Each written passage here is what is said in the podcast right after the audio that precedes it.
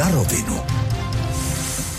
Hezké nedělní dopoledne. Hodinu před odbědem vás od mikrofonu zdraví Milan Kopecký. Máme před sebou naši pravidelnou publicistiku a také mého stálého hosta, hejtmana občanského demokrata Vítězslava Šreka. Vítejte v rozhlase. Pěkné dopoledne na Vysočině.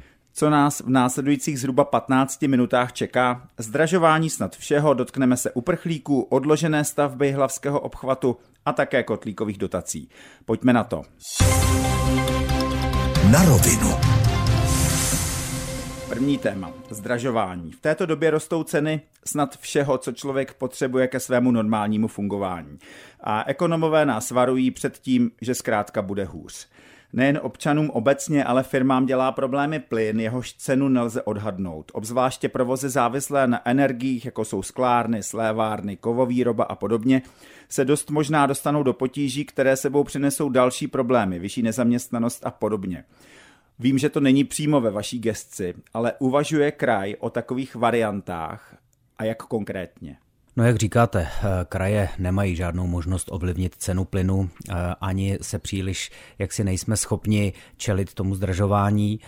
Ten proces eh, Spíš je... mám na mysli ty věci, které to způsobí v té společnosti. No, to je samozřejmě práce s rozpočtem a hledání nějakých úspor a příprava na nějaká opatření. Já musím říct, že třeba co se týká diskuze, tak eh, to bylo posledním tématem na tripartitě, kdy se bavíme se zástupci odborů a se zástupci eh, samozřejmě zaměstnavatelů. Eh, chceme v příštích měsících přizvat třeba k diskuzi úřad práce, chceme se podívat na to, jestli ta situace může ohrozit zaměstnanost na Vysočině, jestli je na to úřad práce dostatečně připraven, jestli ministerstvo práce vnímá, že tento problém může nastat. Takže to téma určitě k diskuzi je. Co se týká úspor, tam samozřejmě pro nás je velmi zajímavé eh, přemýšlet eh, z hlediska eh, investic, to znamená především ve chvíli, kdy stavíme jakoukoliv stavbu, tak přemýšlet o energeticky úsporné stavbě, hledat řešení, která budou skutečně z pohledu těch energií nějakým způsobem příznivá. V návaznosti na zdražování, zvyšování cen materiálu a podobně se mění podmínky také ve veřejném sektoru, nakonec o tom mluvíte, směrem k veřejným stavbám. Vy jste na začátku května zrušili soutěž na stavbu Jihlavského obchvatu, firmy ze soutěže odstoupily.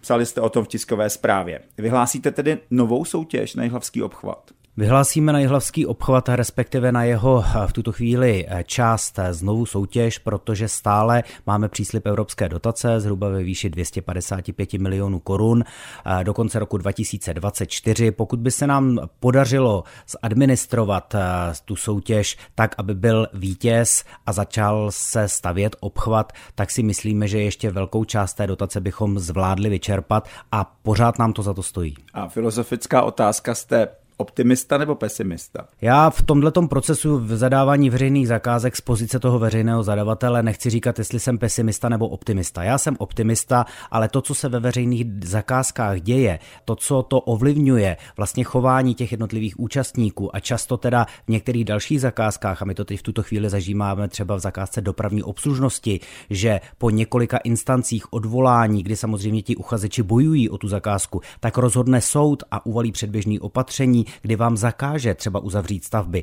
tak to dostává veřejné zadavatele v podstatě do naprosto patové situace a paralyzuje eh, rozvoj těch území.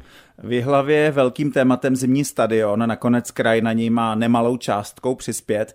Jeho stavba měla stát miliardu a půl. Teď se vás ptám i jako jihlavského zastupitele a opět položím svoji filozofickou otázku. Jste spíše optimista nebo pesimista, co se týče Horáckého zimního stadionu? Dokud neotevřeme na městě obálky s nabídkovými cenami, tak jsem samozřejmě optimista. Budu věřit a doufat, že tam bude cena, která bude únosná. Ve chvíli, kdy město Jihlava řekne ne, ta cena je neúnosná, pak nastupuje nějaký pesimismus a hledání nějakých dalších řešení. Nelze v tuto chvíli říct. Já bych si moc přál, aby ten projekt vzniknul, protože to je výjimečný projekt, to už jsem říkal několikrát. A jak si myslíte, že se změní ta cena? Říkalo se o miliardě a půl. Já se přiznám, že to nedokážu úplně odhadnout, jak se ten trh chová, protože v některých zakázkách vidíme, že samozřejmě ta cena je podstatně vyšší, ale na druhou stranu otevíráme obálky s veřejnými zakázkami, kde ta cena eh, odpovídá předpokládané hodnotě, kterou jsme stanovili, kterou stanovili projektanti. Někde se nám podaří dokonce vysoutěžit i stále teď cenu nižší. To znamená, odhadnout to je velmi složité v tuto chvíli. Krajské město má také problém s kanalizací a vodovody, dokonce se mluví o tom, že pod krajským městem leží časovaná bomba. Když vezmeme tyto dvě akce, bez pochyby v řádu jednotek miliard korun, má 50 tisícové město sílu takové projekty v nějaké době naplánovat, zaplatit a provést? Tak eh, já si myslím, že vedení města eh, pracuje s tím cashflow úplně stejně jako každá jiná samozpráva. Pokud by si nevěřilo, že eh, není schopno tyto investice provést, tak si myslím, že by do nich nešlo. Je to asi na hraně, uznávám, že je to na hranici financování statutárního města, ale co se týká kanalizací, to je taková typická věc, která není moc vidět. Samozřejmě voliči to moc neocení, co si budeme povídat, ano. ale na druhou stranu je to naprosto nezbytné a nutné, aby tato infrastruktura fungovala. Říká Hitman Vysočí Vysočiny Vítězslav Šrek. Na rovinu. Pokud jste právě teď zapli rádio, tak vězte, že na Českém rozhlasu Vysočina vysíláme pořad na rovinu, kde se ptáme hejtmana Vítězslava Šreka. Pojďme k uprchlické krizi. Máte přehled, kolik ukrajinských uprchlíků prošlo vaším krajským přijímacím centrem? Toto číslo určitě máme, protože to evidujeme my. Je to zhruba 11,5 tisíce osob, kteří přišli z Ukrajiny, ti prošli naším KACPu. Co se týká osob, kteří jsou hlášeni na Vysočině, tam vycházíme z dat, které nám poskytuje policie České republiky a tam je to číslo zhruba o tisícovku vyšší. To znamená, eh, ta statistika ukazuje asi 12,5 tisíce obyvatel, kteří se přihlásili k pobytu na Vysočině. V návaznosti na vaši odpověď vám položím ještě jednu otázku. Objevují se dotazy, jak je to s bydlením uprchlíků a jestli skutečně je v moci úřadu zjistit, kde ti lidé skutečně přebývají. Uvedu příklad. V hlavě se podle zjištění našeho zpravodajství stal případ, že lidé měli platit odpad za uprchlíky, kteří tam ale vůbec nebydleli. Má tedy kraj, stát, policie přehled, kde ti lidé skutečně zavírají za sebou dveře a kde žijí? Asi stoprocentní přehled určitě není a je to tím, že ti lidé mají zkrátka status uprchlíka, kde se po území České republiky pohybují svobodně. Oni samozřejmě mají svoje povinnosti v určitých termínech, ale není možný se na to spolehat stoprocentně. Nicméně, myslím si, že tak zhruba ze 70% jsme schopni opravdu říct a zjistit, kdy ti lidé skutečně jsou nebo nejsou. Od toho ty statistiky jsou, ukazují nám je, ale do detailu úplně to podle mě nikdy nezjistíme. Řeší se v České republice nějak koncepčně, kolik Ukrajinců tu chce zůstat a po době v uvozovkách hájení plynoucí z víza strpění žádat o jiný statut pobytu? Já si myslím, že se to řeší velmi těžce a asi se to řeší i velmi těžce vládě, protože zkrátka nikdo neví, jak se bude dál vyvíjet situace na Ukrajině. V tuto chvíli všichni víme, že vlastně velká část Ukrajiny je osvobozená, ale bojuje se stále na Donbasu, bojuje se o Krym. To jsou věci, kde, kde jako spoustu lidí ještě z těchto částí Ukrajiny je u nás, ale jsou u nás i uprchlíci z jiných částí, kde se dneska nebojuje, ale kde třeba jsou města srovnaný se zemí. To znamená, bavit se v tuto chvíli o tom, kolik jich tady zůstane, je složitá diskuze, nicméně Nicméně určitě je dobré se na určité číslo připravit. Já si myslím, že v tuto chvíli, kdy eh, ministerstvo vnitra a ústřední krizový štáb zaznamenává určitý odliv, tak by možná bylo dobré říct, na kterém čísle se zhruba zastavíme. Jestli je to 100 tisíc nebo 200 tisíc nebo je to víc než 200 tisíc. S tím číslem by se mělo pracovat z hlediska kapacit, co s těmi lidmi tady bude. Velké téma je to také pro asociaci krajů, které jste jako hejtman členem. 20. května vyšel na iDnesu článek s titulkem, cituji, Chce to systém třeba omezit dětem uprchlíků školy, radí hejtmani vládě. Konec citace. Vaši kolegové, podle politické příslušnosti upozorňuji, si tam stěžují na vládu, že nechala celou odpovědnost na krajích, ku příkladu hejtmani Ústeckého a Moravskosleského kraje. Zaujala mě ale citace vašeho stranického kolegy Martina Červíčka, hejtmana Královéhradeckého kraje, který řekl, cituji, za mě stojí například za zvážení přehodnocení současné povinné školní docházky pro děti uprchlíků, kteří nebudou osilovat o dlouhodobé začlenění do běžného života v České republice. Konec citace. Souhlasíte s tím? Já jsem spíš pro řešení, abychom našli pokud možno více variant pro to vzdělávání. Nutit dneska někoho do eh, toho základního vzdělávání nebo do toho povinného, když nevíme, jestli tady bude ještě měsíc nebo půl roku, je fakt složité. Chápu, že to rozhodování není jednoduché, proto já bych byl osobně pro, aby bylo několik variant a využili jsme vlastně všechny možnosti. To znamená, pokud děti chtějí být začleněni do běžných tříd a chtějí chodit do školy tou standardní docházkou a je kapacita v těch regionech, tak bych byl určitě pro. Každý den, kdy to dítě není ve škole, podle mého je chyba.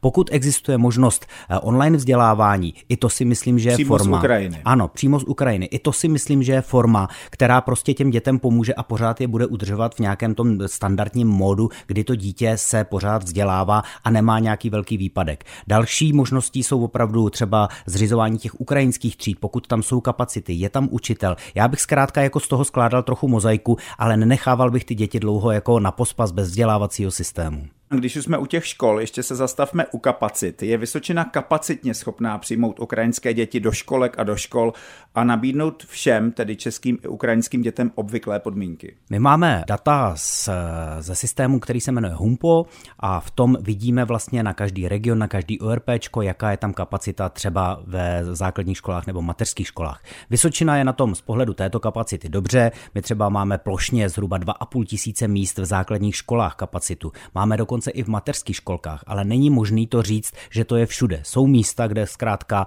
v mateřských školkách není místo pro děti, někde ani nejsou v základních školách, ale obecně za Vysočinu ta kapacita je. Mnohem horší je to s kapacitou třeba, která se týká právě dětských lékařů a nebo praktiku. Tam jsme na tom jako Vysočina podstatně hůř. Poslední otázka týkající se zdravotní péče. Jakým způsobem zajistíte zdravotní péči pro těch 11 tisíc lidí, kteří se tady zaregistrovali? tak oni mají veřejné zdravotní pojištění tím, že se stali Nicméně uprchlíky. to není přístup k lékaři. To znamená, že mohou žádat o ošetření a pokud nemají praktického lékaře nebo dětského lékaře, tak samozřejmě mohou využít služeb buď to nemocnic našich krajských, které mají jednoznačný pokyn, aby eh, ukrajinské uprchlíky eh, nenechali stát na ulici, ale aby se o ně postarali z hlediska zdravotní péče, anebo mají možnost využívat třeba pohotovostních služeb. V případě té běžné lékařské péče nemáme zprávy o tom, že by někde nastal nějaký problém. Naopak víme, že nemocnice se snaží eh, výjít vstříc, pokud je někde nějaká potřeba. Ale zubaři takový příkaz nemají. A víme, jaká situace se zubaři na Vysočině je. Nemají, protože zubaře na rozdíl od těch krajských nemocnic nezřizuje kraj, to znamená, my jim to nařídit nemůžeme. Na druhou stranu je to pořád tak, že ti lidé tady jsou eh, několik málo měsíců a pokud nemají akutní problém, tak podle mého názoru ani zubaře nevyhledávají. Na rovinu. Na Českém rozhlase Vysočina v neděli krátce předpolednem vysíláme pořad na rovinu, kde se Milan Kopecký ptá hejtmana Vítězslava Šreka. Další téma je sociální. Vysočina bude mít kamenný hospic. Po mnoha letech jednání a podobně vyroste toto zařízení pro pacienty v těžkém stavu v Havlíčkově Brodě. Váš předchůdce Jiří Běhounek se k hospicu leta stavěl trošku zdrženlivě.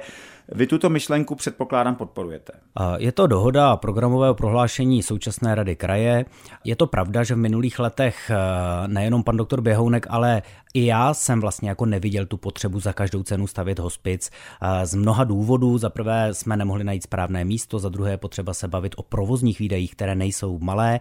A za třetí, kraj Vysočina dlouhodobě, řadu let zpátky, byl krajem, který skutečně měl ve velmi dobré míře pokryté paliativní služby právě díky tomu, že budoval tu síť terénních a domácích hospiců. Pokud se bavíme o lůžkovém hospici, já dnes vnímám tu snahu, že jsme zase o nějaké roky pokročili, společnost se nějak vyvíjí. Myslím si, že to je taková pomyslná třešinka na dortu těch paliativních služeb, které kraj Vysočina svým obyvatelům nabízí. A v nemocnicích jsou ještě také lůžka paliativní péče. Jakým způsobem se bude vlastně koordinovat ta péče? Kdo bude ležet v nemocnici, kdo bude ležet v hospicu? To je mimochodem další argument, proč vlastně třeba lékaři říkali, my přece zřizujeme paliativní jednotky při nemocnicích. Je to standardní i v řadě evropských zemí. Co se týká výběru, bude to eh, stejně jako v jakékoliv jiné péči vždycky na tom klientovi, respektive většinou to bývá na těch rodinných příslušnících, eh, kteří mají člověka v nějakém terminálním stádiu života. Budou si moct vybrat, jestli ho chtějí mít v domácím hospici a využít terénních služeb, nebo jestli bude na paliativním lůžku někde v nemocnici, anebo jestli bude usilovat o umístění právě do toho tohoto lůžkového hospice, který budujeme v Halvíčkově Brodě. A od hospicu ještě jedno téma kotlíkové dotace. Kraj Vysočina žádá ministerstvo životního prostředí o bezmála 120 milionů korun, které přerozdělí mezi žadatele o kotlíkové dotace. Váš úřad to uvedl v tiskové zprávě. Podmínkou pro získání je příjem žadatele za rok 2020 do 170 900 korun. Přepočteno na měsíc to je na úrovni minimální mzdy, je to tak. Je to trochu jinak. Ta částka těch 170 900 korun je vlastně přepočteno na všechny členy rodiny. To znamená, je to čistý příjem těch, kteří vydělávají v rodině a přepočte se to na počet lidí v té základní rodině. E, to znamená, čtyřčlená rodina tu částku musí vynásobit čtyřikrát. V té čtyřčlené rodině, pokud jsou tam třeba dva dospělí, tak se sečtou jejich příjmy čisté a vydělí se čtyřmi. Pokud ten příjem na jednu osobu je nižší než ta částka, o které se bavíme, má nárok na tuto dotaci. To znamená, že na tu dotaci může dosáhnout i rodina s běžnými příjmy, nikoli lidé s opravdu nízkými příjmy. Já si myslím, že ta částka je vypočítaná tak, aby skutečně odpovídala tomu, že ty rodiny, které opravdu vydělávají jako v té nižší sazbě, takže se to na ně vztahuje. O další podpoře obnovitelných zdrojů, solárních panelů, tepelných čerpadel a podobně se v gesci kraje uvažuje, nebo je to spíše otázka na Ministerstvo životního prostředí a program Zelená úspora? My v tuto chvíli kromě eh, této vlny poslední, nebo nevím, jestli je to poslední, ale kromě této vlny kotlíkových dotací nemáme žádný jiný program, který by nám ministerstvo zprostředkovalo, ale přímo Státní fond životního prostředí administruje vlastně program, který se jmenuje Nová zelená úsporám a tam je možnost žádat i pro ostatní obyvatele. Takové bylo červnové na rovinu. Za odpovědi děkuji hejtmanovi občanskému demokratovi Vítězslavu Šrekovi a naslyšenou. Přeji hezký zbytek neděle. Záznam dnešního pořadu najdete na webu vysočina.rozhlas.cz a na portálu Můj rozhlas. Dobrou chuť k nedělnímu obědu přeje Milan Kopecký.